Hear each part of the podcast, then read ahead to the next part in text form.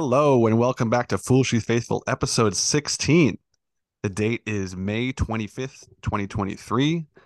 The Mets are currently playing the Cubs in Chicago. Uh, it's the bottom of the third inning. The Mets are up 4 1. Let's hope it stays that way as the Mets try to avoid a sweep at Wrigley Field. It's been an exciting week for the Mets. Uh, they had a bunch of comeback wins against the Guardians at home. Um, it's been a little bit of a rough start in Chicago, but overall, I would say Mets fans are feeling a little more excited than they were a week ago. Um, so I think we should jump right in. We got Steve, David, and Ray here to talk about the Mets. What do we think, guys?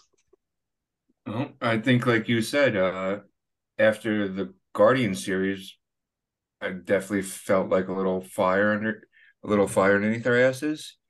I I know that Friday game was very exciting, but I was this our first series sweep this season, or like the the first Yeah. one I can remember in a long time. Nope. I, I think we swept the A's in Oakland, but uh, it's, it's the second one in the series season, I think. I Yeah. I definitely thought we were gonna have mm, a lot more sweeps or at least series wins up This until was, this point. this was the first series sweep against a major league team. Not Oh. With more than 5,000 people in attendance to see it. You know? the the triple A's is that is that their official name this year? that's a great one. That's funny. Yeah, I mean, But, I um, think that the uh, you know, the sweep felt really good, and I think at least from last year, I think the focus is always on winning series, and I feel like we often took two out of three, and we were consistent in that way. But I think taking all three games feels obviously it feels better, but I think it's more of the boost that the team needed at this point than just Yeah, taking two out of three. definitely making up ground that we should have already had because you know we've had a less than stellar start. But i, I also something to think about was i think it's the first time that Scherzer and Verlander got their wins. And it just seemed like the the pitching staff that we thought we had seemed on like a full showcase. Everybody was doing what they needed to do. And i was like wow th- this is what we're paying for Definitely. Um, I think, Yeah, I think- Verlander went eight innings in his game on Sunday, um, which felt like vintage Verlander.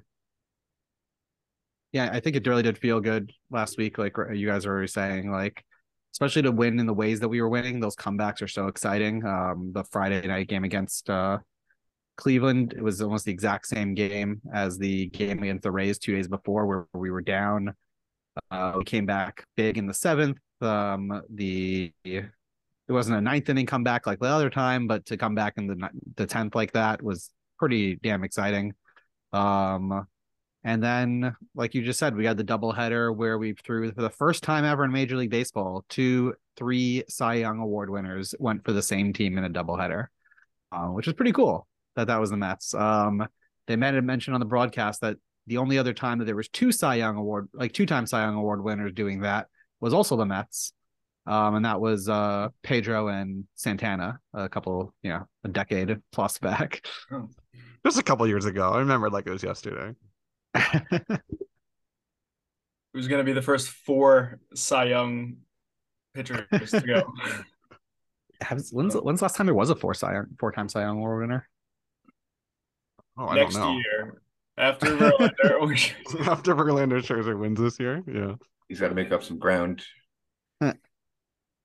Um, yeah, I You mean, mentioned the, that Friday. I'm sorry, Eric. go So, for it, go you for it. mentioned, you mentioned that Friday game was like really exciting, and it was like almost like a carbon copy of the Thursday night comeback against the Rays. And I remember in our last show we were talking about, you know, getting the young kids out there and hitting, and when the kids are hitting, it you know it you know provides a spark to some of the, like the veterans in the clubhouse. And I think that was the game where I uh, Alvarez went deep, Baty went deep, and then all of a sudden Pete Alonso comes out and just like demolishes the ball. And it's like, you know, that same formula where, you know, the kids are providing that spark and, you know, getting the vets like really excited. I think that was the game where like um Alonso was like humping the the dugout wall. He looked like he was that's gonna right. give that thing a baby. yeah, that's uh the grand slam that he hit. It was right after I uh I lit my Mets prayer candle. Uh, I can't believe he hit the home run. Like that seemed. It, it's one of those moments that it's it just seemed too good to be true. Um, Yeah. and I think everyone was just so pleasantly surprised that uh, he was able to he was able to win. He was able to hit it out. Yeah, I was saying I thought there was a writer's strike, and that was just so perfectly scripted. That was just great. Like I, I, it's like you couldn't have wrote anything better than that. Like that was Absolutely. Yeah. And Lindor getting the walk off win against his old team. Uh, first time he's playing yeah. them. That, that's pretty cool. Um, And all the The kids provide like uh all the kids produced like in that last inning. I think Yeah. Alvarez got on base, Vientos sent somebody home, and then like you mentioned, Lindor got the walk off. Was very Hollywood esque, David. You're right. And then the the next day, um, Marte provided the dramatic uh, home run. He took he gave us got two run shot in the bottom of the eighth inning to give us the lead, uh, and it stayed that way. It was Marte's first extra base hit since Oh uh. I believe it was April fourteenth, more than a month. Um, so he he's been coming out of his slump a little bit. I think David mentioned it a couple weeks back, where his average over like the last month was the same as his slugging percentage, meaning he got all singles uh, for that for that whole stretch. Um, but nice to see him starting to bust out of it. He's getting more singles at least. I don't know if it's the doubles and extra base hits are coming, but he's getting singles and stealing. Uh, so that's something. So let's say Marte starts hitting at the rate he did last year. Do you guys like him where he's been in the sixth spot in the lineup, or do you think he goes back up to the two spot?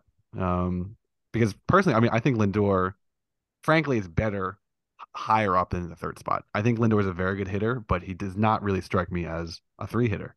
Um, he's kind of got this. He's a little more of a base runner. I kind of like him batting leadoff. If it wasn't if it wasn't for Nimmo. Um, but yeah, where do you think Marte should hit if he continues hitting at this pace? Really good question. Um, I'm happy where he's at. Like until he gets more comfortable. Like we've been saying all year, kind of want the kids to get more like production.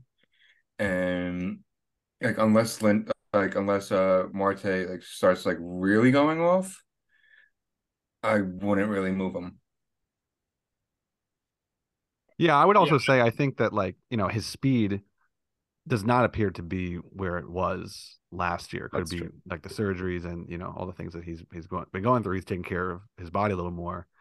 I think you got to be a little more durable in the two in the two hole. Yeah, I think he stole a base last night, but you're right. Like I his speed is not where it was. I mean, he's got a ton of steals already, right? He just stole a base earlier in this game. He's at 14 steals for the year. Um, I don't know where that is in terms of leading the league. I know there's a couple of people who have like 20 st- plus steals already, um, which is bonkers. A quarter, you know, less than a third of the way through the season. Yeah. Um, but you know, he he's stealing bases. He's a good base runner, but that groin injury and surgery does seem to be hampering him.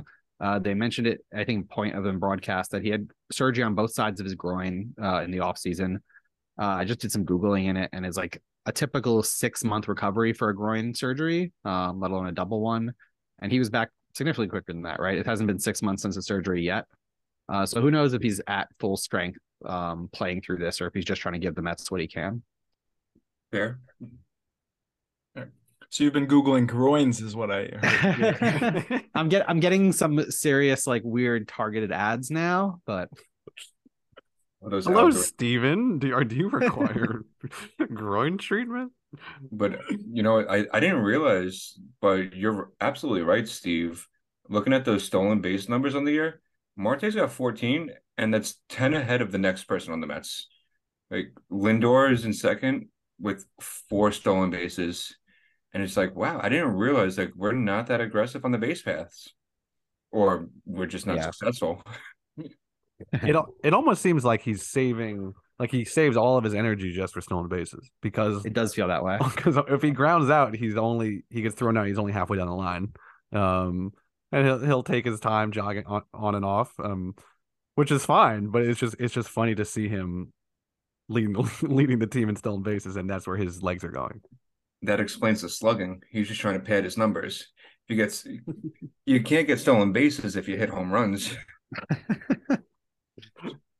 Um, I, I will counter you guys. I think you've all actually convinced me that he maybe should move back to the two spot, like with the stolen bases at least. Like he, I don't think he's there yet, but I think if he does continue on this upwards trend, then I would say yeah, move him up to the two spot. I mean, if he he's like Lindor is second in stolen bases with four, and Marte has fourteen. Like no one else is stealing like him. T- Tied with Tim Locastro, who hasn't played like all season. Yeah, that's, that's a great point. Yeah, Tim Castro. So I mean, it's really just Marte is the only one really stealing. Like I, I don't know. It's a great if he can do what he did last year. It was a great spark to start the team, to start the lineup. Um, I would like it. I really like. I mean, if not, like I don't think he's there yet. I don't think it pays to start bringing him up. Like I definitely he was slumping. He's hitting a couple balls hard now. Like I still say keep him back, but you know, hopefully if he keeps his trend up, then I'd say yeah, move him up. And that could be exactly what the Mets need to aid their, you know, first inning like woes. We can't score any runs in the first inning. Maybe we need to get like a little bit of small ball going on. You know, get a runner on, move him across a couple of bases, steal a second or third if you can. You know, just to get like that one run in the first and change, you know, how the whole season's been going. Yeah, it, does feel like we're getting crushed in the first inning um, pretty consistently. Um, whereas last year we, it was the exact opposite. We were scoring tons in the first inning. Um. I, I, guess one of the last points on, on the Marte uh, lineup question. I think I think it's less about Marte as it more is for me about I like Lindor two, McNeil three. Because I think McNeil last year especially would bat in like six or seven, which I mean, it's fine. I mean, it's good to have, you know, someone who can hit at near the end of the lineup to to pick up people when it gets there. Um, but if we have, you know, the kids filling out the back end lineup now who can hit, then me, I, I think I'd actually prefer Jeff in in the third spot. I, I love Jeff in front of Pete. Um, he's a high on base guy. He gets a lot of hits. He gets on base for Pete to hit a bomb in front of him, um, behind him. I mean, having him bat like behind Pete to me never made a ton of sense because of that. He doesn't really provide much protection from Pete. Like you'll walk Pete Alonso to pitch to Jeff McNeil any day, right? Um, in a bad situation. So I think you know having even because even if you know Jeff McNeil gets a base hit, like Pete Alonso's at worst going to go to third, right? Where you got Pete, you got Alon, uh, McNeil taking a hit, and then you have Alonso up. Bad things can happen to you um, as a pitcher. I, I feel like last year, what, what did McNeil hit? Like 320, 330 or so? Like, like that. Yeah. And his average this year, I think it got, it's up to like 280 now. So it's definitely rising, but it's not where it was. He definitely has said that he liked hitting closer to the back of the lineup. I feel like he was hitting like sixth last year. So I don't know, maybe it's something that he's moving up and they're giving him harder pitches to hit. Maybe he can't see as much of it.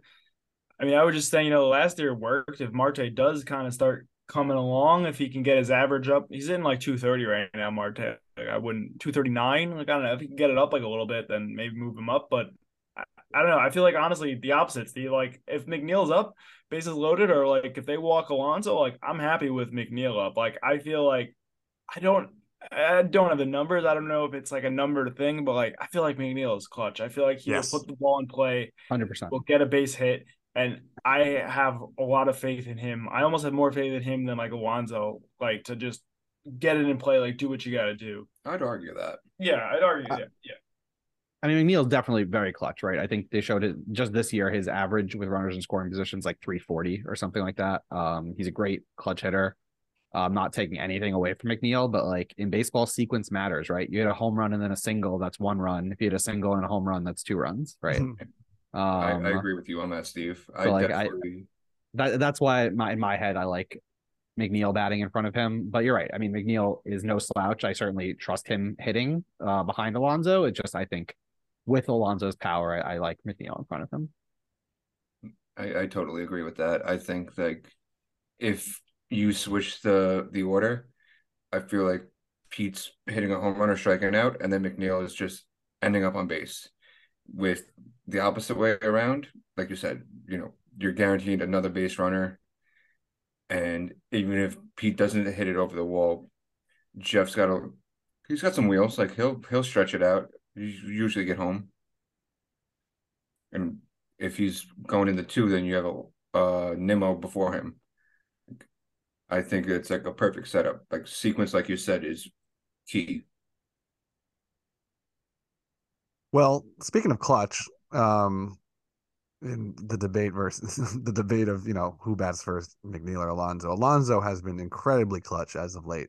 Um, the man just keeps hitting home runs. He's had really big home runs, especially in that last series against Cleveland, and of course the one in uh, the one against Tampa. Um, but you were saying earlier, I don't know if it was Steve or David, that the batting average isn't there, and he doesn't feel like he's on fire. But I don't know. From my from my eyes, it looks like he's playing incredibly well right now. He's at the top. He's leading the league in home. He's leading the majors in home runs. I think he's fourth in RBI. Um, yeah. What do you? oh, is he? It's a o- funny thing. it's a funny thing about baseball is that like you can watch games and like you can watch every game and you wouldn't know it to see who the batting average, right? Like to see who's like hot and not sometimes because you know the difference between a 300 hitter, which is great, and a 250 hitter, which is like mediocre, is like one hit a week, right? So like even if you're watching every game, it's hard to really see that from a fan's perspective without looking at the numbers. Um, and because Pete keeps coming up big like that, like you said, in this clutch situations, like he is hammering the ball. Um, that even though his batting average is not there, it feels great because we're like he's he's coming up in the big moments and he's winning us games. And he has a big personality to go with it. It's like That's true. Doesn't hurt. Like I feel like there's so many seasons where like I'll look at like the stats and somebody like Devers will have like maybe 10 less home runs. I'm like, I didn't even realize he was hitting the ball so well. And it's just like he like Pete Alonso, he lets everybody know when he hits the fucking ball. And like sometimes that skews it because you know you see the big celebration and it's like wow like he's killing it but you missed the, the six strikeouts before that happened Mm. I think it's a great point. Like I think media attention being in New York also and being that big personality does skew perception in baseball a lot. Like we just saw someone in the Cleveland series, uh um what's his name? The third baseman, Jose Ramirez, not Jose Ramirez. Jose um, Ramirez, yeah. Jose Ramirez. One of the best players in baseball for the past five years, right? And like one of the least known best players in baseball, right? Yeah. I think for how good he is, he's not as well known as he should be. Um Yep. easily one of the best hitters Yeah. in like the last five years. Um and really Yeah, he's finished- he's finished, in like, small top market. He's finished top five in MVP voting for the past five years in the AL. He- he's like so that. good. And like he probably would have won in some MVPs if he wasn't in Cleveland and had a bigger personality, honestly. He also has the most generic And- baseball name I've ever heard in and my Shohei life. Ohtani was not in the American League, but Um, yeah, that's true. Jose Ramirez is a pretty generic. uh, Um, the John Smith of baseball players. yeah, oh seriously. Um, what else do we have in Cleveland? We had a really nice pitchers duel in that second game of the doubleheader. Like you already alluded to, Verlander pitched eight gem innings, uh, but so did Bieber. Right, Bieber Yeah. pitched a, a great game. Uh, he had let up that home, home run to Lindor and then the the sacrifice fly to McNeil in the eighth. Uh, but that was it, and oh, it was enough for us because. Verlander did what Verlander does. But that was that was a great pitchers duel, and it was quick. I think it was like a two hour and five minute game. yeah I very love it. And anytime we can get a quick game on ESPN, I'm all for it because I, can, I I cannot forgot that was E stand. ESPN, I yeah. cannot stand listening to ESPN. It is Yeah, it's one of the most unbearable experiences, at least for baseball. game, right? Yeah. It's Sunday the night. I think like my father still works at the stadium, and like I remember like my I, I remember looking up. I was like, "Is it nine like twenty? Like, and they're walking off the field. Like, it's like literally like two hours, ten minutes. Yeah, that's crazy. Um, this pitch clock does wonders when it's in pitchers do like that too, especially like at the second game of a doubleheader on top of it being ESPN. A quick game is nice. Oh, and speaking to the pitch clock, maybe like you know some of our like veteran pitchers are settling in, figuring out figuring it out. If Verlander is able to go eight eight innings that quickly and that that efficiently, you know, you know, maybe he's dusting off some cobwebs, getting used to the whole rhythm. Yeah, yeah. Um, so that I guess brings us to Chicago. Um, we uh got kind of trounced in that first game. Uh, Megill ran does some hard luck, honestly. Senga got pushed back at the last minute. Um, there was that play that Baty just couldn't make at third base that wound up being, I think, three runs or four runs, and then he gave up another couple of unearned runs because of a drop by Pham in left field uh, to start the inning. Oh yeah, Uh, the we one got- we- popped it in out of his glove. Yeah, yeah. So like I think that run was unearned, and then because there was two outs, every other run that came in after that was unearned. Um, but yeah, unfortunate. And then uh Stroman just absolutely destroyed us. Uh former Met and Long Island native just oh, carved us up last night. I wasn't so upset about that. Like, obviously, like, mad that the Mets lost and all that, but I'm I'm happy for Stroman. I, I liked him. I completely disagree. I I liked Stroman while he was here. I liked his attitude. I don't like the way he left. He kind of like left and was like, "Fuck you! I didn't want to be here anyway." Uh, despite Oh, you know growing oh, I up as a Met for- I forget fan. yeah. Um, I thought he grew up as a Yankee fan. well, did he? I thought did- wasn't there those pictures of him in like Mets clothing and stuff? Maybe it was like a little league team or something. But I thought for sure he he, he strikes me as a Yankee fan. He doesn't strike me as a Mets fan. Yeah, he's not on the Mets. We'll call him a Yankees fan. um, yeah, but I mean, he, he he did carve us up, and I think like I think we grounded into like six double plays or something ridiculous. His pitch count was only in the 80s by the time he left in the eighth inning. I thought he I thought he should have gone a complete game. Honestly, I love I would love to see a complete game um, from any pitcher these days. Um, but yeah, I mean, he he gave the two run dinger to Alvarez. I think it was in like the third or fourth inning. Um, and that was the whole that was all the damage, and he was doing it. It felt like a pretty classic Stroman game where it, it was just a shit ton of ground balls. Um, he he put the ball in play soft. He let the Mets put the ball in play softly, and the defense took care of the rest He's a contact pitcher. for sure. Yeah, he's a contact pitcher. Like you know, he. Yeah. I forget. So it was like a pitcher years ago that was it was his entire play style. forget who it was. I mean, Jon Niese, I always remember hitting. You know, people would hit into line double plays. I mean, it's the it's windy city, you know. It was what they say? It was like 20 miles an hour at the game yesterday. I mean, it's just really? been like cold, like 40, 50 degrees and windy. I mean, it's it's hard to I guess that's October baseball, so I guess they should have something would have won them, but.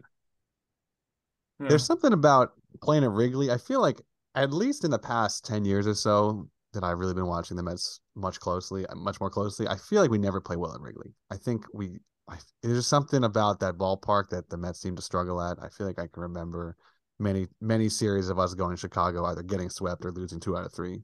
Um, and one of those is going to happen this year as well.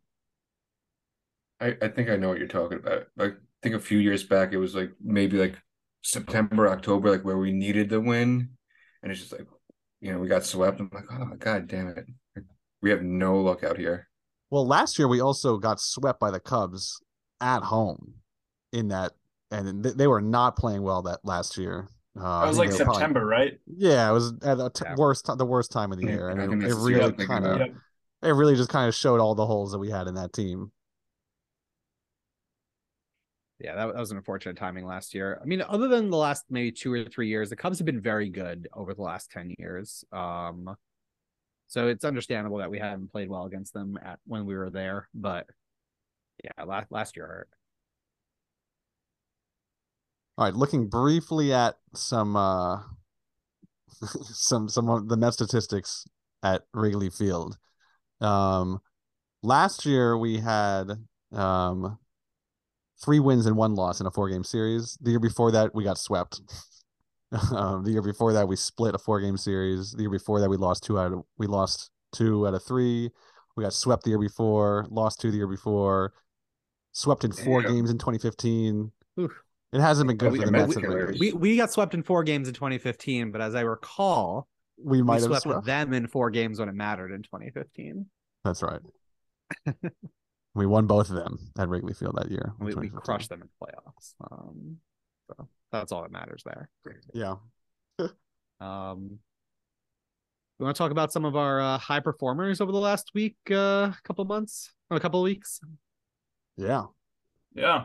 Can Um, uh, I throw Alvarez into the into the arena because I think we had a lot of harsh, not maybe harsh, but you know, we were waiting to see what he could do, and yeah, he really came into himself. Absolutely, I think he has been phenomenal um, over the last couple weeks.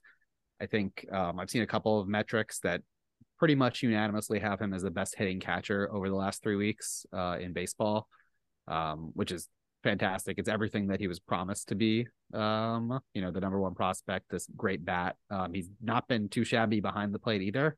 Um, Yeah. you know, he's not been elite defense, but he's been solid defense, which when you have a bat like that at catcher, that's what you can ask for. Um, but he, he's been great. I mean, you know, no doubt. Well, uh, speaking to like behind the plate, I saw like a quote. I don't forget who it came from, but they said something like the Mets bullpen, uh, starting pitchers, would be very upset if like Alvarez got sent down. So for you know, the names that we have throwing off the mound to say that they want a young catcher there, you know, I don't think there's asking for his bat. You know, he's probably framing pitches well or calling good pitches in great moments. So uh, you know, I that I think the quote it was like a reported that a veteran pitcher on the Mets said that they would be upset if Alvarez was sent down. After a couple reporters said that he would be the possibly be the odd one out in the catching situation. Um, I feel like that has to be Verlander. It came out pretty shortly after Verlander threw the eight innings um, of one run ball. He and Alvarez caught that game, uh, second game of doubleheader. Uh, so I, I feel like that has to be Verlander. Uh, there was no like name attached to the quote. Um, I don't know if it was like anonymous or the person just didn't want to like put someone on the spot. Uh, but yeah, I feel I that's a good call I out, buy that. Ray, but I think it has to be Verlander to, in my mind. I buy that. I buy that. Why can't they just say it's Verlander? Like, why? Why are they hiding? I, I don't know. Maybe he doesn't want to like have any beef with the front office. He doesn't want to like act, you know, try to make kind of step in where it's not really his place for personnel decisions. So he didn't want to say it uh, off the cuff. I don't know. I, I don't. I don't know the answer to that. Fair enough, but like, what is that? Like, hey, off the record, I would be really upset if Alvarez got sent down. That guy is a Yeah. great player. Like, I don't know. I guess it. Well, yeah, Think think Like, I about the wouldn't say it to his face, but he's a great player. yeah. Think about the other catchers that like okay now that every time Nido or Perez or Alvarez gets back there, it's just like, all right, like I'm fighting for my job now. Like, you know, it puts a little bit of pressure that you don't necessarily need. No, And if there's five different pitchers that it could be, it's just like, all right, like, who said it? Who done it? No, that's a fair point. That was similar to like um Syndergaard the other year, didn't he? He wanted Nido or something like that, or he didn't want what was it, McCann and Nido or something, and like Syndergaard was like he got his own personal like catcher and it ended up causing like a little like stir up in the clubhouse. So yeah, I guess that's fair. I take back. I that remember comment. that he was very vocal about that. I would say like with the new PitchCom system where the pitchers can call the pitch and the catcher's not really calling the game, like if you're a pitcher, why wouldn't you want the best offensive catcher in there? Give you some extra runs uh for the game uh to play with. So, you know, even if, you know, his defense isn't elite, like Frame, frame the catch. if you can call your own get game, Yeah, I mean, I think in addition to like the the pitch framing, which he I think he does a good job at if you're watching, and he's also he's very athletic behind the plate too. I mean, it could be the result of him being 21 years old and being kind of having those fresh legs, but he he scoots, he slides, he's got good lateral movement. Um, he looks pretty good behind the plate. Um, and there's something else I was thinking about how, um, especially for a lot of these veteran pitchers, um, you know, they're normally teamed up with veteran catchers, and I think with the pitch clock changes, Alvarez kind of came up in the system where pitch clock was just part of professional baseball in the minor leagues. So he has a lot more experience managing the clock, understanding, you know, when to get set, you know, when to when to give the pitch on the PitchCom and so forth. Um, like I, I I remember when the minors were testing out, um, they still might be doing this, the um, the challenge plays on balls and strikes with like the really advanced um whatever, the advanced camera. Um, I saw a clip and it was Alvarez behind the plate, like leading the challenge. Being it's like, no, that was a ball, and like then he raises his hand or he does a challenge and he gets the and he gets the call. If he's the catcher of the future, that means he already has access or has experience with all of these new changes that baseball's gonna come. So, you know, his youth could actually be an asset for these um, veteran pitchers who are kind of who are kind of new to this to this new baseball. Definitely. Uh, we've talked all year about how like the pitch clock has affected pitchers and batters, and I think this is my first time actually thinking about, you know, the third guy in play. Like the catcher needs to be set, the catcher needs to be ready. You know, he's, you know, it's not only the pitcher and the batter who are affected by by the p pitch clock. You know, if you have a catcher out there that's just not able to get up and down on his knees like at that quickly, oh, that could probably be like a big factor. And like uh, you said, Eric, he's been playing in this with these rules for a while now. Could that be, you know, a little bit of the wild card that you know we haven't seen or just don't know about? Yeah, similar. Like it's it's kind of hard to tell. He's like watching the games, like, oh, is he a good catcher or bad catcher or something, or like just any defensive play? But then we called up Gary Sanchez for a couple games and he right. made a couple. You know what? Honestly, comparing that, I was like, that guy is bad. Like he just yeah. had a couple pass balls. He was not mobile, and I'm like, okay, that's a nice baseline not good. Like Alvarez was much better than Sanchez. So I think just to see that baseline, I was like, yeah, Alvarez is like doing a great job behind the plate. And I think Steve, you said that um, uh, Sanchez is DFA'd officially now again. Yeah, he got DFA'd just a couple hours ago. All right, so breaking news, and yep, that's one less catcher to worry about. Um, one less money off of us. Probably made a little bit of money off of us, but I think it's worth a shot. So I think one thing that I've really noticed with Alvarez is catching, and it's to Ray's point about him having the experience in the minors with these rule changes. Um, and they've noted on the broadcast too. But the way he pops up from behind the plate when the pitch clock is close to zero and just like gets timeout, he just jumps out from a, behind the plate and like runs to the mound is something really interesting to see. And with the veteran pitchers, it takes kind of like, you know, guts to do that, right? Like you're basically calling timeout on Max Scherzer or Justin Verlander. Um, and for a 21 year old to do that, like it takes some guts, but it's also great to see because, like you said, he has that experience and he has that timing in his head that he knows, like, if I don't jump up right now and get this time out and get a mound visit in, he's getting a ball, and we don't want that right now. Um, so yeah, just, just to that point, Ray, that you made, I think it's like it's inter- it's really cool to see like this young guy almost having an advantage to the rules that over these like veterans from like years in the making. Woo! And uh, as we speak, and not, being, um, and not being shy and, uh, about it, you know, like you said, like with the name with these pitchers that he's catching for, I definitely wouldn't even be able to say hi to them, much less, you know, interrupt their rhythm. Um, yeah. yeah. So what? What the the woo that Steve was just referring to? The Mets scored on uh on a double steal that the catcher, veteran catcher Yan Gomes, who I don't know must be what 35 at this point, uh, threw a very wide ball that completely missed the tag at third base and it went down the left field line. Um, he also he also threw a very high ball to second base on a stolen base that Marte had earlier. Um, so yeah, I mean, age you know age for catchers is really important because it's, it's you actually do need a lot of athleticism behind there, and Alvarez certainly is athletic and stolen bases can lead to more runs as well. Like they have to throw the ball and catch it. You know that leads to an error, and we are able to score on that. So, you know, we just just get movement on there and make something happen. So, more power. I, I, don't know if that was a guess, Eric, but he is 35 years old. I just wow. I did check that as well, Eric. I was gonna say random guess. It was just my hunch, man. Um, not I don't know if um this is really uh, along the same lines, if we're even ready to talk about this, but the Mets last year also drafted a very highly touted prospect, ah, catching prospect, uh, Parada. Um, his first name escapes me right now. Kevin um, Kevin Parada. Kevin Parada. Uh, supposed to be a, a great defensive catcher, um, and a pretty solid offensive catcher as well. Um, so that's going to be interesting to see in the future as to where he fits into this, or if he's going to be trade bait, or you know maybe Alvarez is slated for a DH role in the future. I don't know. Um, but that's that's just another interesting aspect of this uh, coming up in the next year or two.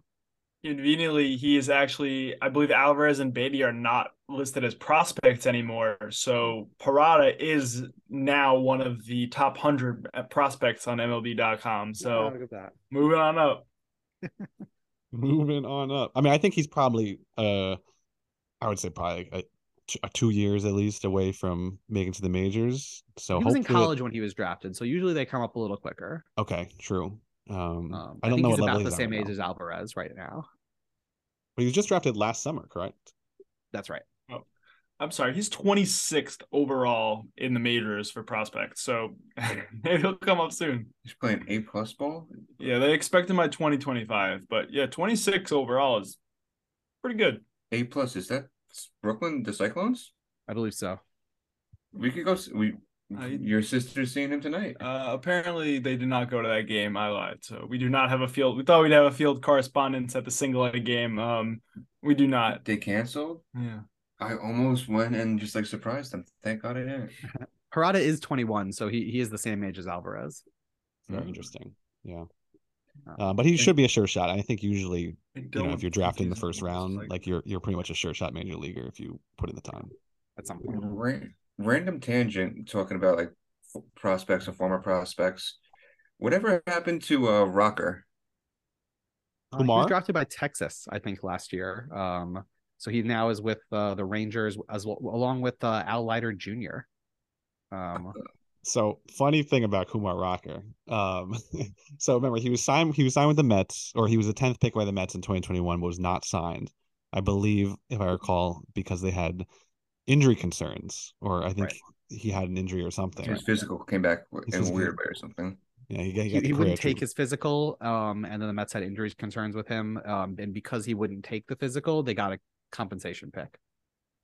So.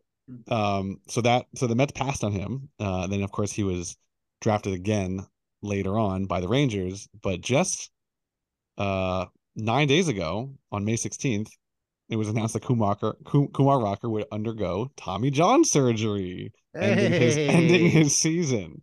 So Thank God the so the Mets may have avoided team did something right there. for once. That is the least Metsy thing I've ever heard. it's amazing. it's a new day. It's a did new the day. right Flushing. move, and it like the fact that Kumar Rocker is not currently in the majors lighting it up is the least Metsy thing I've ever heard.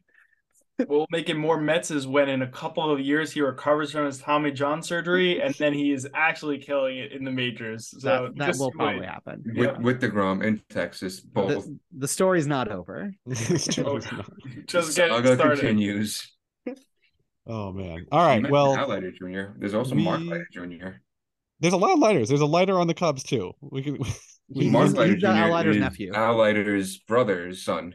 Yeah. So there's Mark, Jack, and Al Jr. Is that what you're telling me? No, no, I, I think I called him Al Jr. It's really Jack. Jack Leiter is his son. Uh, Um, Mark Mark Leiter Baseball Jr. family. is his nephew. Right, who's on the Cubs? Who just shut us down? Yeah. Very cool. Um, all right, so I think that'll probably wrap up our first half. Um, in the second half, we'll have a trivia question, uh, and we'll talk a bit, a little bit about um, some of our current Mets and their fate, because I think we have some players to discuss. So stick around. We're gonna we'll be keep right talking back. about the Mets in the next time. Ooh, the Sounds good. Mets. Hello, everybody, and welcome back. We're here starting off the second half, and I'm going to pass it right over to Eric with this week's trivia question. Trivia. Thank trivia. Thank you, Steve. Uh, so this past week, uh, I believe it was Alonso's grand slam or one of the home runs in um, the Rays of the Cleveland series. Uh, Pete Alonso became the the all time home run leader at Citi Field. Um, so that's a big. I'm sure he's very happy. He was actually interviewed after the game, and he was told the news, and he was surprised and very happy about it. Um, so the trivia question is: Who are the next three Mets in order of home runs hit at Citi Field? Interesting. Oh. I definitely know the person he beat out or tied or whatever it was. I, I definitely know that. Um, I think I know one of them. Do we have a number? How many home runs have you hit? Had did Pete hit there? that's a good Uh. Pete, I think is at, I think it's at seventy-two. I'll have Hmm. to, I have to triple check on this this data, but I'm pretty sure it's at seventy-two. Um, and then the next three are at are 71, 66, and 49. Are those Okay. numbers going to help you decide? Well, Uh, Citi Field's only been around for ten years, so Yeah. you kind of got to put it into Right. perspective. It, Yeah. it's a Met from the last ten years. Oh, who's yeah. been on the team long enough to generate to Right. No, of that many. course. I'm I'm pretty confident in who the person at 71. I feel like I know one of them, but I don't know if he would have been leading the team. It's weird. I feel like there's a crapshoot for me. I guess We we'll just don't have a lot of home run hitters historically. Um, but uh, it's, it's a good question. It's a good question. Definitely they're not gonna be- Jason Bay. They're going to be definitely Jason Bay. Um, they're going to be players, obviously, that have played in the past 10 years. So you'll definitely Right. know all of You them. want to write down your answers? All right. All right. So that's the Question. question. That's the question. All right. Can't wait to come back to that. Um, cool. All right. So I guess we're gonna jump in a little bit to um talk about some of the Mets who at this point, you know, we're two two months into the season, who we can look at and agree on or disagree on um is underperforming for the New York Metropolitans. I can't wait to disagree with you guys. um, well, the first person we have on this list because of you know the catcher logjam situation was Francisco Alvarez, and I think we can all definitively say that he is not underperforming, rather he is overperforming, or rather performing as he was so highly touted. Um, but then we have to turn, you know, the question to Tomas Nido, who was just called up today because Gary Sanchez was DFA'd and Tomas Nido came back from his injury and is now the backup catcher. Um, I don't know, guys. I mean, does is Nido on this team for much longer with Narvaez starting his rehab assignment today as well? That's tough. I mean, I I like Nido. Um, I think I've said it in the past. I think he's very Metsy. Uh, I really enjoy him on the team, uh, despite what David might feel. Uh, you know, now that his eyes are fully hydrated, maybe he uh, starts hitting a little bit more this year.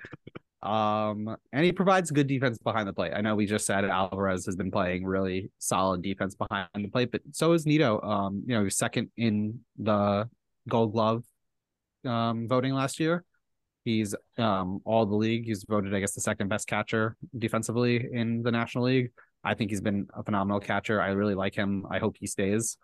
Uh, the Mets could always go with um Narvaez keeping him if they want to DFA someone else on the team who hits lefty, uh, who has less position flexibility that we'll talk about in a little bit.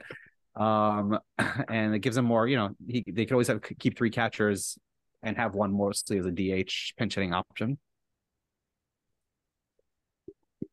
I, feel like the next few weeks are going to be important for Nido pretty much before Narvaez gets back. I, I mean, if he starts really, his eyes are really hydrated now and he's really hitting balls, then he's secured his job.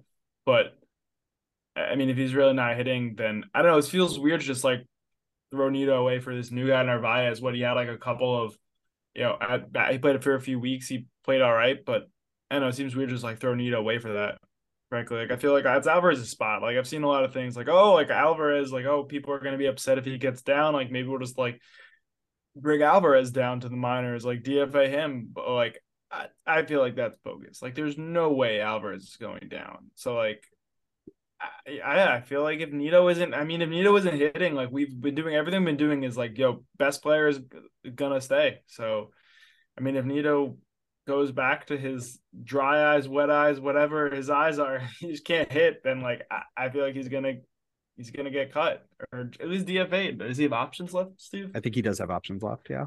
You know, I oh. think what you said about the next couple weeks while Navarez is still like rehabbing being important for him is probably true, right? If he if he can hit the next couple weeks, um, he probably has a much better chance of staying up than if he struggles. Um, I think that um there was been rumors from a bunch of national broadcasters and uh, talking heads, and I think uh, bow tie Buster Olney reported that the Mets were looking at possibly sending Alvarez down once all the catchers are healthy. Um, I think at this point the fans would be in full revolt if that happened. I think that would be such a terrible move from the fans' perspective. They'd be so mad, and they they would lose a lot of uh, a lot of momentum from the fan base at the moment. Yeah, Yeah, and I- that's I, yeah, I also just don't think I there's no way to do it. He's just too good. I think he's too much promise. He's liked enough. He's liked on the team. He's producing. Um, he's hit seeming he's seemingly the only other power hitter in addition to our Pete Alonso, major power hitter on this team. Um, yeah, I don't think he gets sent down. That'd be pretty crazy. I feel like it was an off day. They had you know rain delay or like game got canceled. Like they had they had to put something out, and they're like, oh, like maybe they'll send out like off Alvarez. Like I I, I don't buy it. Like he was the first one up between like was all you know, Baty and the other guy, all the other babies. Like Alvarez is not not going away. Yeah, I mean, I guess it's possible, Parada, right? But you know, Right. So, I mean, with the question of all the catchers is, um, right? Could one of them get traded? Right? Like Nido, right? With all his defensive prowess, could be traded. Narvaez uh, is only on a one year deal, so he could be traded. Um, Parada might be used as a trade piece later on as well. Um, there's a lot. There's a lot that can happen, but I, I'm, I'm feeling confident that Alvarez stays a Met, or I at least at the major league is level. that like Alvarez has to have regular playing time. He has to play playing either every day or close to it for what a catcher's equivalent of every day. Um, and so if they want to play the veterans more and give them more opportunity, then maybe they do have to send him down because he needs to play every day. But I think, like yeah, like you said, that seems insane at this point. And it's like, and Nido, I, I, I mean, it, it's a hard, it's an uphill battle for Nido too, right? Because we, oh, I mean, he's he's known to be defensively strong.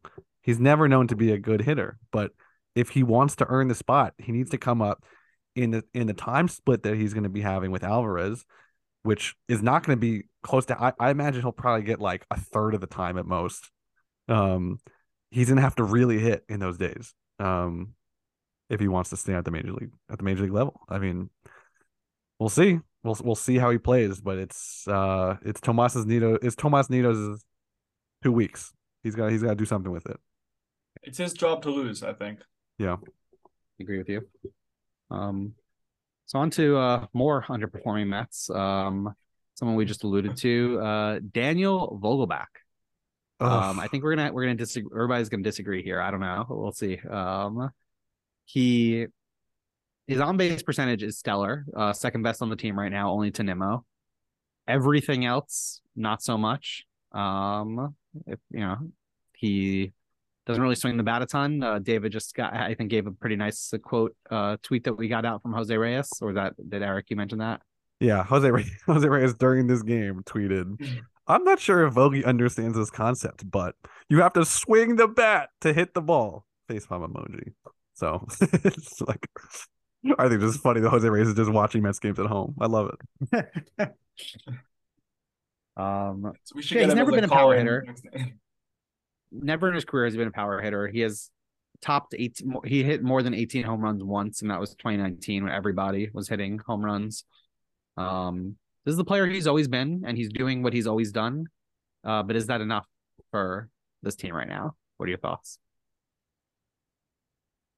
I I mean, Um, l- go ahead, Ray. I I'll, I feel like I have a lot to say, so I I'll let you go first. say we've been saying all year that we have a lack of positions for our young kids to play. And DH is a position that you don't really need to play, you just need to hit. And our kids could hit. And for like he might have a good on base percentage, but he's not valuable in the field anywhere, Daniel Vogelbach. So do I like him? Yeah. Is he cheap? I think one million dollars on the year. That's that's a plus for me. Had a pretty funny commercial with him and uh Buck Showalter on the stolen base thing. That's phenomenal. That that was great. But all that being said, you know, I'd rather see a Vientos in the DH or maybe a Mauricio who hasn't been called up. You know, get give Brett Baty, you you know, time off at third and slide him in there. Like That's a fair point. Honestly, I I tend to agree with you, Ray. Like, so uh, Vogelbach on the year on base percentage three sixty seven. Sure, it's fourth on the. Like, I would say third on the team. I mean, Michael Perez has barely played. He's first technically, but yeah. So Vogelbach is basically third and hot on base percentage, three sixty seven. Mauricio in AAA still is batting 345. I mean, I'd rather have him up here, even if he's got to play DH. Like, I kind of agree. Like, I don't want to bring these guys up here if they're just going to play DH. But, I- mean, if we need someone to go up, like, I- don't know. Right now, I don't know if we need to send him out, Vogelbach right away. Like, I feel like there's not necessarily concern anywhere. Like, I feel like oh, a week ago, we were kind of like struggling. Like, we need some sort of spark here. Though we're okay for the second, but yeah, he really doesn't play a position. Like, frankly, that's not really doing too much. big strike, big box. Yeah, I mean, all right. So I, I'm I'm looking at his stats for this year. Second on the t- second on the team in OBP is is good. Um, obviously, um, he has the same amount of RBI as Mark Canha. I'm sorry, he has more RBI than Mark Canha, who has played, who has had uh almost 50 more at bats than him. Um, more home runs than uh one less home run than Canha. Um, but yeah, I mean, my main my main uh qualm is the positional flexibility. Is like you know in a team that we already are down a utility guy, we just send down Guillorme. Um, it's like we don't have speed. Like having one guy whose only job is to be the hitter, the designated hitter, um, is not overly producing as being a hitter. He's getting on base. Um, and I think he has a role on another team that he he can start every day, um, and he can get the job done there. But I'm struggling to to to to find the reasons why he he should still have a roster spot. All right, Steve. Uh, I, I really agree with the, the position flexibility. I think is the big knock on him, right? Like he he doesn't have not only does he not have position flexibility, he doesn't have a position. Um, right? We can't put him anywhere. We can't give him put him on first to give Pete a day off. Certainly can't put him in the outfield. Um, I you know there, there's nowhere to put him but designated hitter against right-handed pitching. Um, that being said, he is a phenomenal designated hitter against right-handed pitching. Um, yes, he doesn't hit home runs, he doesn't hit dingers. He's big and fat, so he looks like he should. Um, I, I, I'm that's why I'm surprised that he's never had more than 18 home runs. I really thought that we were getting a big home run slugger. I really did. He's never in his career been a home run hitter. That's not why he was brought here. Um, but He's been he drawing a gets on base. He gets a t- he gets on base a ton, and not everybody needs to hit a home run or doubles every time they're at bat. People need to get on for those people who do that stuff. Um, yes, he doesn't have the speed to score from first base on a double. Um, that that's a knock as well.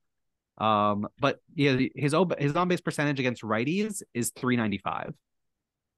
Um, He's leading the team in on base against righties, walks against righties. So uh, against righties, yeah, you're right. He is, and that's more than half the pitchers in the league are righties. right, right. I'd like him a lot. And that's probably clouding my judgment of him. Um, and yes, maybe his roster spot can be better used on a Mauricio or a or somebody else who can like play a position. But I like him on the team.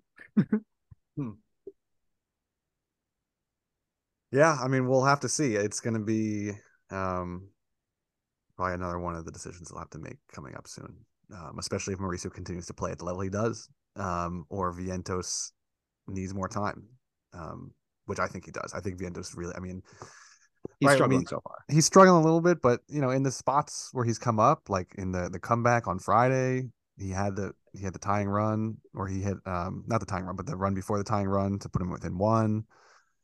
I like him in the lineup with the other babies. Um, yeah, it's just uh yeah, the big man's taking up a little space. Yeah. In terms of like Vogelbach to like get up there, like basically all, all we're saying is all, all the positives he has is against righties he walks and he like gets on base and I feel like of all the things like get hyped about and excited for like a game, it's like I don't know, you're rooting for someone to get a hit, get a single, just like keep the ball ruined, keep the you know, get a home run, like just do something. Like that's like one claim to fame is like yeah, like he's gonna walk. I don't know. For- from our really, like, designated hitter. Right, I'm saying Yeah, from like yeah, designated literally hitter. designated hitter. Yeah. and you're just- Designated Walker. Man. designated on It is base. crazy. I, I, I feel like I'm Wouldn't on the be losing having side of this argument. We, we wouldn't be having this conversation five years ago when the NL true. didn't even have a DH. Right. He, he wouldn't even be able to play in the National League. Oh yeah, baby. Are you kidding me? wow. That's amazing. Call it. Um, All Pete, right, Pete Alonso just hit another dinger. that You got man. Got Yo, that on base right before that. I'd rather s- I remember somebody saying that I'd rather see somebody on base for Alonso to send them home. We called that. Yeah. What is that? McNeil got a single, I think. McNeil got and a then single. Alonso drove him in. That's what I'm talking all right. about. Yeah, Well, McNeil. see, McNeil that- poked it the other way too. Yeah, don't if- rewind the podcast. I didn't say anything opposite of that. We'll, we'll cut that part. Yeah, we'll cut it. That's a, that's hey, that's the winning combination. McNeil's gonna poke a ball the other way, and then Alonso's gonna go oppo and lift it just far enough for a home run. Literally called it. Sequence matters in baseball, right? Like Sequence matters. That's right. I'm walk, saying, walk, walk, home run is four runs. Home run, walk, walk, walk is one run. All right. mm, it's very true. Very very true. What is what is that on the year? Is that 18, 19? I believe that's 19 on the year for uh for Pete. We're not even a third of the way through the season yet. Um, he is on pace for over 60 home runs. Let's go. Just throwing that How out many there. did he how many did he hit when he uh won the league? 53. 53. 53 when he broke the rookie record. Does he pass that this year? It's a great question. Definitely on so. pace for that. I mean, Pace is a screw tricky Judge's thing. record. I'm going. Let's go Bonds. You know, We're going for the real record. Yeah, I mean it's funny because you know he beat Judge's rookie home run record. Right. Right. Um, and so he's going to do it again. He's going to beat Judge's home run record again this year. He said, "Who's, keep who's the real since- king? Who's yeah, the real since king of New York?" Came, sorry, sorry. Eric. I was just saying he's the, maybe he's the true king of New York. Yeah, Well, that's, no one. that's- Since he's become up in the league, no one has hit more home runs or RBI than Pete Alonso, and that includes Aaron Judge. So he is the best power hitter since he has been in the league. Period. Like Man, I love him. Put some respect on that man's name. Like I I was like infatuated with Starling Marte for a period last year. But I think like I just have like diehard love for Pete. He gets a little crazy, but don't we all? He's just a gamer, and I and I think like Pete and I, I've always liked the players who even if they did not grow up in the Mets organization, if they came to the Mets and they have just embraced the Mets, always have a special place in my heart. Um, you know, we're just talking about Reyes, like Jose Reyes is like Mets, well, like bleeds orange and blue. It's like he left for other teams, and everything, but he's he's a Mets guy. He lives on Long Island. He's always been involved with the Mets. And then you have players like Bartolo Colon, who had a whole 15 years, 16 years with other teams. And then he comes to the Mets, and the Mets are his favorite team. So Yeah. it always feels good. It always feels really good. Like I, I feel like Pete never took his foot off the gas. Like I remember spring training, like when he was first coming up. I've I I remember seeing Guillorme. This was like I think Guillorme was like destined for first or like the infield. It's like, all right, this is his year to prove it. And then all of a sudden, like within the first week, Pete Alonso just hit like three home runs. Like, well, we gotta watch out for this guy on first. And like he definitely won like the the first base position to start the year, and then since then, just mashes. Yeah, yeah. I mean, Not a great batting average at points, but consistent power hitter. if you get a 250, 260, 270 and do what he does with the power, like you can live with that average. Um, Oh, absolutely. Something that Eric said about him being like just Metsy. Um, like if you remember when I think it was his first year up, he did like a Jimmy Kimmel skit where they recreated the Grand Prospect Hall commercial. Um, that I think we Oh. all know and love, you know, Uh, From the bar, SNY. the bar mitzvah, bar mitzvah. like the Grand Prospect Hall, we make your dreams come true. Yeah, That yeah. uh, old SNY commercial. He's yeah, Um, he's he's been he's been a delight, truly. Uh, he's and he's really grown on me, and I think I wasn't really much. I wasn't really too crazy about him even at the beginning of this year, but he's the guy. He's the, he's him. I, think it might be a podcast for another day, but he's been signing one year deals and right now he's technically on a contract year. I mean, he's looking for a, big payout, I would think. And he's I mean, I guess what another arbitration at the end of this year or something, or they could do more contract negotiations, but he definitely is not signed through we don't have him next year. So I mean, if he keeps hitting like this, like fine, let he knows Steve's got a big wallet. So Yeah, I but think that aside, that aside, I don't see him going somewhere else. Oh But- no, no! I hope we pay him. No, no, I, I hope he keeps doing this, and I hope that we pay him everything. I don't want to see him go anywhere else. No, I'm just, I guess for him, like, I, I don't know. I guess I don't know where I was saying with that, but yeah, we should re-sign him though. He does have one more year. Uh, he can't go anywhere else next year. Like it, it's he's a Met next year, guaranteed. Um, Like I, I definitely think Steve will, is going to throw like his entire wallet at him. Like whatever you want, you're getting. like that aside, just we we said it earlier. Like he's got a personality like that goes through the roof. He loves the Mets. Like he he was like one of the first ones yeah. that coined the L LFGM. Like he drops f bombs in post game interviews. Yeah. he he fucks the shit out of the dugout. Like he he's a bit of a puppy dog, honestly. Being a Met. Like I like when Degrom walked, like that was unexpected, but like not completely shocking. If I haven't really if, gotten into that in this podcast, um, but yeah, that that that hurt. It, it it hurt. It was unexpected, but like I feel like it wasn't outside of the realm of possibilities. Like if Pete Alonso was in that same scenario, and he signed with Cleveland or any team, uh, my jaw would be on the floor. I'd be like, what? Yeah. Like, deGrom was a Met, but like he never like bled blue and orange. Pete bleeds blue and orange. He sure mm. does. I would love to keep Pete, but like honestly, I feel like whatever if he were to go to another team, like I feel like he's just gonna bleed that whatever team's colors those hmm. are. Frankly, like if he were to go to the A's, like he'll bleed green or whatever their new colors are gonna be. it'll be the it'll be the Oakland Pete Alonso's because he's gonna take up their entire payroll. But the Las Vegas no one Pete else Alonsos, on the, I'm sorry, you're right. The Las Vegas Pete Alonsos, and there'll be no one else on that team except Pete Alonso. Um, yeah, I don't think they'd be able to afford anybody else if they signed Pete Alonso. Right. Um, uh, want to move on to some of our other uh, yeah struggling players. Um, not to not to cut Pete Alonso's conversation short, but we can talk about it. We can talk about him any day. Um, we're gonna talk about Carrasco, but does he? You know, are we, are we keeping him on that list? He's still pitching right now. He's pitching the bottom in the of the seventh. So and despite his first, you know, other than the first inning and his comeback game, he had a pretty solid game after the first. He got the like jitters out of the way. Yeah. Um, it was also his old team. Maybe that added to his jitters. That's a good point. Oh, Baty with a throw. P with a stretch. Nice play. Um, yeah, um, I mean, um, yeah, we we put Carrasco on this list um, because when the time we were writing this list, he had given up a first inning home run, which kind of feels par for the course for all of Cookie's starts. Um, and I'm not completely sold on him, but this game really is kind of shutting us up. I mean, he's gone six and two thirds. He's at 97 pitches now, but hopefully he can finish out this inning. Um, and he's yeah, only giving up one run. He's been pretty spectacular this game. It's refreshing to see.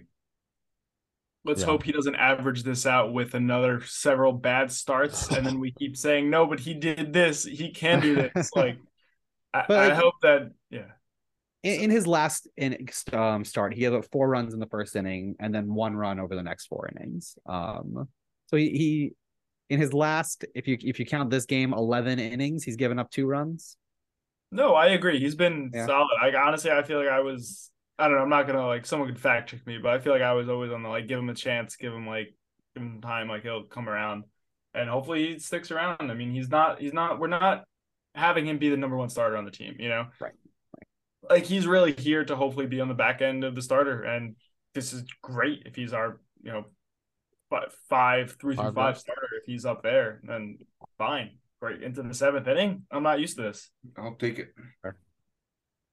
Is it All a right. quality start? So Cookie's night is officially over. Um, he gives up a hit. His run on first at two outs in the seventh, but really quite a quite a quite a performance. One and run, five pitches. Hundred pitches. I think 101, 102. 100 on the dot. 100 on the dot. All right. Who else is on this list? Tony Pham? Tony? Tommy? Tony? Tommy? Timmy? Does it matter?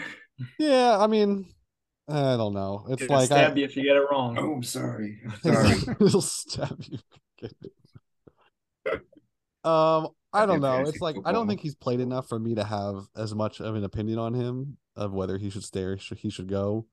Um, I think the the statistic of him, like his exit velocity being so high all the time, is compelling. Um, like he's just not hitting it in the, where it needs to go. It doesn't. It's not hitting the ground. He's just hitting it really hard. Um, but you know, I mean, uh, if if we need DFA him, like then so be it. I don't I don't really have yeah. much of an opinion on it. Yeah, that and two dollars yeah. get you on the subway. I, he hits a lot of hard balls on the ground too. I mean, his ground ball rate is huge. Um, so like you can hit it as hard as you want. If you hit it on the ground, it's still gonna be a ground out. Uh, um, I'd rather DFA him than Vogelbach, to be honest. I was Uh, about to say that. I agree. Same, same. and he can play a position. That's true. That's true. Not you know, yeah, his that that catch cost a bunch of runs the other game, or that non-catch. Um, yeah, I he's he's struggling at the plate. Um, he's struggling in the field. I, I'm not a huge fan of him. He did he was doing well in the beginning of the season and kind of shut us up about him uh, for a while, but he's he's been struggling mightily lately. All righty. Um, and I guess the last person on this list we have is David Peterson, who is not currently on the major league roster, but um, is back in Syracuse and seems to be getting together a little bit. He was named uh, the pitcher of the week in the minor leagues last week uh, after eight very strong innings. Um, I think shutout innings, pitch pretty lights out. I feel like he does this every year. He goes down the minors for a few starts, lights out, and then comes up and is like, okay. Yeah. Is is that a thing where like some players just you know excel in one area and just not underneath the lights? He's a 4A player. He's uh, a little better than AAA, a little worse than the majors. We we spoke earlier about like some players being clutch, like Pete's clutch, Jeff's clutch. It- Peterson doesn't. He has the opposite. He's not clutch. Like when you put him in for a start, he doesn't do it. Yeah. Well, we hope to see him back up in the majors soon, um, performing well. Uh, all right, so I guess we should take a look ahead to who the Mets are playing this coming week. Um, after this game in Chicago, the Mets will head to Colorado to play the Rockies for three games. Um, hopefully, because it's in May this year, there will not be any snowouts, as I feel like there have been in Colorado the past few years. Um, after that, they will go home to see the Phillies for the first time, uh, which should be a very exciting series. Um, personally, I'm Um, excited for the Colorado series, honestly, because um, maybe we get some dingers going. We'll have Scherzer, Verlander, and Megill. Um, Brandon Nimmo always seems to play out of his mind in Colorado. I expect him to hit 500 with like three home runs. Um, I think he's just being close to home, and that was like his closest childhood team. Uh, but then the Phillies series is just as exciting, honestly. Um, I think it's a long-awaited matchup with the NL, with the reigning NL champions. I like we always play well in Colorado. I think uh, Mets just tend to like the opposite of Chicago, like you were saying. I think we just tend to hit the ball well and and, and play pitch well in Colorado. I don't want to be pessimistic or sound like the that guy Frank the Tank, the Met hater, who claims that he loves the Mets. I feel like the way that we've been going this year, Colorado should be like that, you know, that easy like win the series, and I feel like we might get swept. But that's just me being like super pessimistic. I don't, you know, I'm gonna go with like new Mets. We're sweeping them. I think we're gonna sweep them. I'll take you a bet on that. Ooh, Small piece thinks we're getting swept, but no, I'm gonna put that out of my head. I'm gonna be foolishly faithful. all Yeah. right. I'm gonna be going to one of the Phillies games uh, this week. I'm gonna go with a seven line uh, out in center field. It's gonna be a fun Ooh, game to very watch. nice. Interesting. I love I love going to games with them. They're they're so fun. I actually have never been to a seven line game. I'd be interested in going Really? at one point. Yeah. Um, it's just it just feels like a lot of energy, which I might Oh appreciate yeah, every, fun. every, every once It's- in a while. It's so much fun. It's so much fun. I have uh, tickets to Tuesday's game. What what day are you going? I'm going Wednesday. Oh, okay. I'm also going Wednesday as well. Oh, I'll look for you guys on TV. Okay. Um, all right. Well, so that is the coming week. Um, I think we should do our trivia. All right. Trivia. Trivia. Trivia. All right. So does everyone have their answers ready? Do you guys need the question again? Let's hear the question again. Remind our uh, listeners. viewers need the question. Our viewers, our viewers viewing through their ear canals. Um, this one's for okay, you, the Ben que- Marcus. The question is, um, since Pete Alonso just uh, tied or set the the record for most home runs at Citi Field with seventy one or seventy two, who who were the previous three top three um, Mets who led in home runs at Citi Field? I'm Um, fairly confident go that it. the number one on the list is Lucas Duda. Lucas Duda is in fact number one with 71 home runs. Nice, I have him. No, I didn't pick him. Uh, I wrote him down, but I didn't pick him. You didn't lock him in, Ray. Sorry. Who's your who do you got, Ray?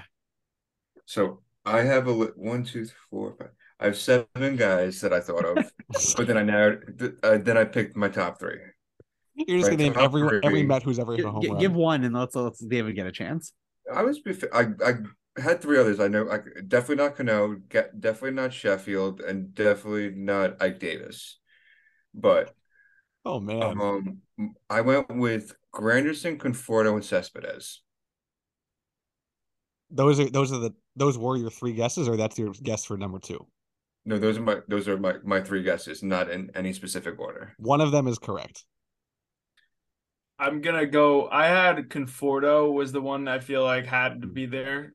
Conforto um, is the correct answer. In second place with 66 home runs. Good I- guess. I'm curious, is David Wright on there? Like, did he play long enough? He's too late. Is he too late? David Maybe Wright not. is third place with, Ooh, forty- yeah. with Yes, 49 yes. home runs. Good guess. I also had Nieuwenhuis. I don't. Yeah, Uh, I don't think so. Nieuwenhuis. What, what does he have? Ten home runs in his Oh, career? Like man.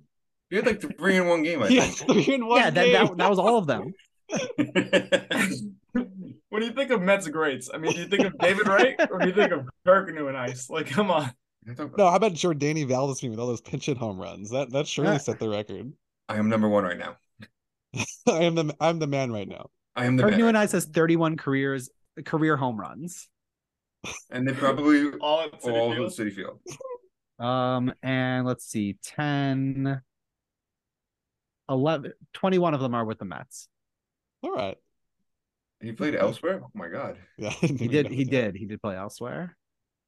Let's see. Oh, let me man. find. If, see if, I want to see if I can find Kirk Nieuwenhuis's home runs at Citi Field. It's gonna be three. It's just gonna be the three. Yeah, I mean, like, I, I can't imagine it's it's very high. Wow, so Duda had 72? 71. 71. The 71. dude abides. The dude abides. I love Lucas Duda. Yeah, He was I a hope lot of fun. I hope he's well. Honestly, Did he come Uh, in after Ike Davis or before him? After Ike Davis, After. right? right after. Yeah, Ike Davis was fun. Ike Davis was a lot of fun. I We guess like so. Ike. Duda was on the team when um uh, Knuckleballer was going uh Dickey. Dickey. All right, Dickey. Dickey and Duda. Oh man, guys, this Mets game that we're watching now is playing out exactly as we've been doing this podcast. Um, so it's the top of the eighth And inning. that, is is that Vogelbach going? Daniel Vogelbach got a base hit. Daniel He got a Vogelbach got a base hit. but then Alvarez hits a double down the line, and Vogelbach could not score from first, which most Oh other my players, I believe, would have scored from first. Wow. It's almost We are- like we watch the Mets every day. You know, I, I've been a Mets fan for a long time and I've always kept up to date, but you know, this year I'm definitely more uh more current. Got research to be done. You know, we gotta stay current. All right, what's next on the agenda? The next thing on the agenda is us wrapping up because we're done for this week. Um, so yes, as always, if you have any questions, concerns, fan mail, please give us a shout at foolishly faithful metspod at gmail.com or you can hit us up on Instagram, foolishly underscore faithful. Um, on behalf of Steve, Ray, and David, and we hope the Mets finish this game. Uh, thanks for listening and LFGM.